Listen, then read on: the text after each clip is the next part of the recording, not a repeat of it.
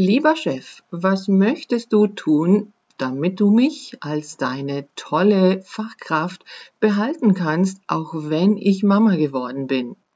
Das müsste eigentlich die Frage sein, die jede werdende Mama in ihrem Unternehmen, ihrem Arbeitgeber stellt und auch die Frage sein, die sich die Unternehmen selbst stellen müssten angesichts des aktuellen Fachkräftemangels. Herzlich willkommen in der heutigen Podcast-Folge von Mothers Comeback.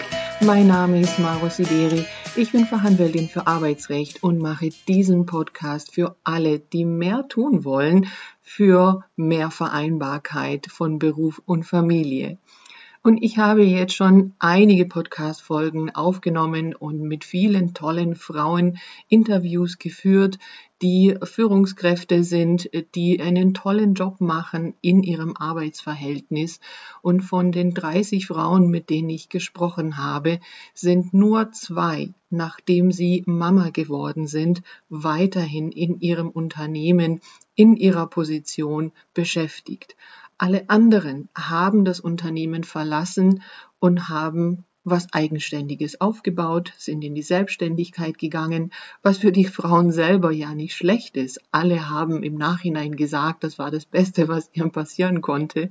Aber die Unternehmen verlieren diese tollen, qualifizierten, motivierten Frauen, die viele Ideen haben, die viel Power haben, die sie aber einfach in diesem Unternehmen nicht einsetzen können, weil das Unternehmen einfach nichts oder wenig für das Thema Vereinbarkeit tut. Und wie kann das sein? Heute im Jahr 2022 dass Fachkräftemangel da ist, dass die Unternehmen händeringend schauen müssen, wie sie gutes Personal bekommen und dabei gleichzeitig die Frauen, die da sind, nicht binden können, nachdem die Kinder bekommen. Das ist leider immer noch ein Frauenthema. Eigentlich müsste man sich ja denken, naja gut, da sind doch auch Väter da. Die haben doch eigentlich das gleiche Thema.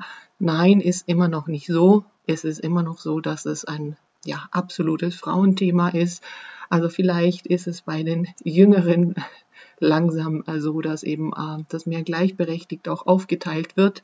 Das würde ich mir natürlich wünschen, aber die Zahlen sprechen eine andere Sprache und ja, ich möchte die heutige Podcast-Folge einfach dazu nutzen, meine Gedanken dazu zu teilen und auch ja zu appellieren an beide Seiten, ich möchte in meinem Job auch ehrlich gesagt nicht mehr die Fälle vom Arbeitsgericht ausstreiten und ausfechten, die schon total verfahren sind.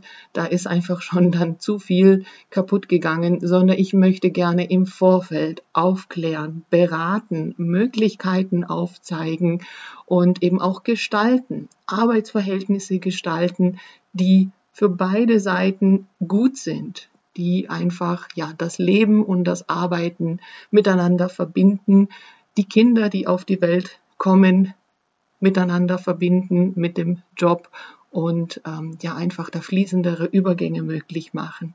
Ich habe ja schon seit längerer Zeit eine sehr schöne Kooperation mit dem Tageselternverein äh, in Esslingen hier in meiner Nähe und übrigens die äh, Geschäftsführung dort arbeitet in einem äh, Jobsharing-Modell und da haben wir auch schon vor längerer Zeit eine äh, Podcast-Folge aufgenommen, was dort auch alles angeboten wird an familienfreundliche Unterstützung. Und ja, das Modell der Tagesmutter ist ja zum Beispiel ein Thema, was auch Unternehmen, auch kleine Unternehmen einsetzen können.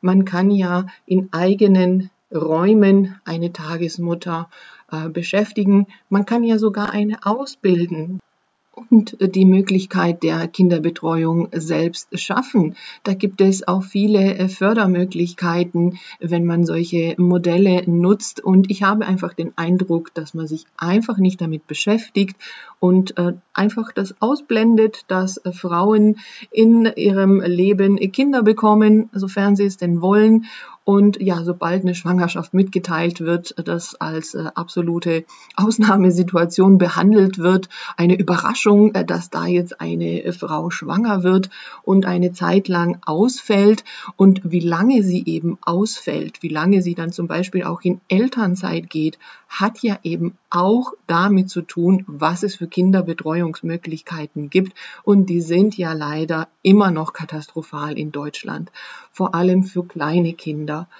Und da muss man natürlich den Ball in beide Richtungen werfen. Das ist schon richtig. Auch bei den Frauen ist es so, das versuche ich auch immer wieder zu sagen, dass man da auch aktiver an dieses Thema rangehen müsste und eben auch den Arbeitgeber da auch mehr in die Verantwortung nehmen müsste. Deswegen eben meine Eingangsfrage auch, dass man da aktiv das Gespräch sucht und eben mitteilt, dass man schwanger ist, aber nicht in einer Rechtfertigungssituation äh, sich äh, fühlt und sich jetzt irgendwie entschuldigen muss dafür, dass man schwanger geworden ist, sondern dass einfach auch ganz normal aufgenommen wird, idealerweise natürlich freudig aufgenommen wird, dass da jetzt ein äh, neuer Mensch auf die Welt kommt und dass man einfach gemeinsam überlegt, wie geht's denn dann eben jetzt auch mit Kind weiter?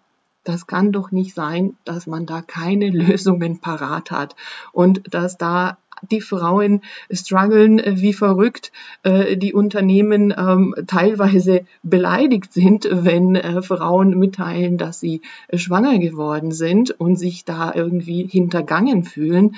Das kann doch nicht das Modell des Arbeitslebens von heute sein.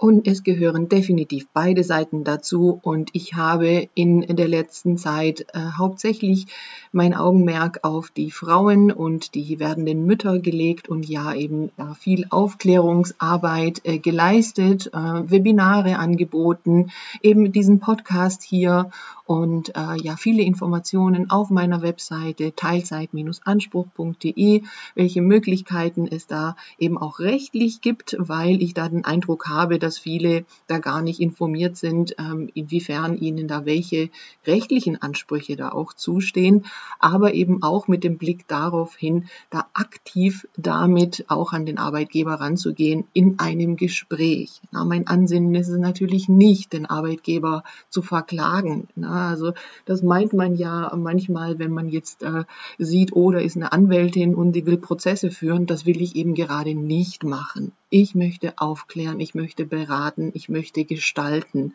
Ich möchte Arbeitsverhältnisse, Arbeitsverträge gestalten, die Arbeitszeitmodelle äh, erlauben, äh, die eben ja mehr Vereinbarkeit äh, hergeben und für beide eine Win-Win-Situation darstellen. Das ist mein Anliegen. In den nächsten Folgen möchte ich mehr auch äh, auf die andere Seite blicken und auch mit Unternehmern, Unternehmerinnen sprechen, die verschiedene Möglichkeiten in ihrem Unternehmen für mehr Familienfreundlichkeit anbieten, einfach Ideen geben und äh, ja, Möglichkeiten aufzeigen, die vielleicht anderen so nicht bekannt sind, kreative Lösungen aufzeigen, was in welchem Umfang möglich ist und häufig ist es nicht erforderlich, ein Riesenunternehmen zu haben, um eine Betriebskita einzurichten. Das ist mir ja vollkommen klar. Darum geht's ja auch gar nicht. Aber es kann eben auch kleine praktische Lösungen geben, die einfach konkret helfen. Und deshalb, ja, freut euch auch auf die nächsten Folgen. Und wenn ihr auch tolle Beispiele habt, die äh, wir hier zeigen können, ähm, wie was eingesetzt wurde, um eben auch einen guten und schnellen vielleicht ähm, Wiedereinstieg auch nach der Elternzeit zu ermöglichen, meldet euch gerne bei mir.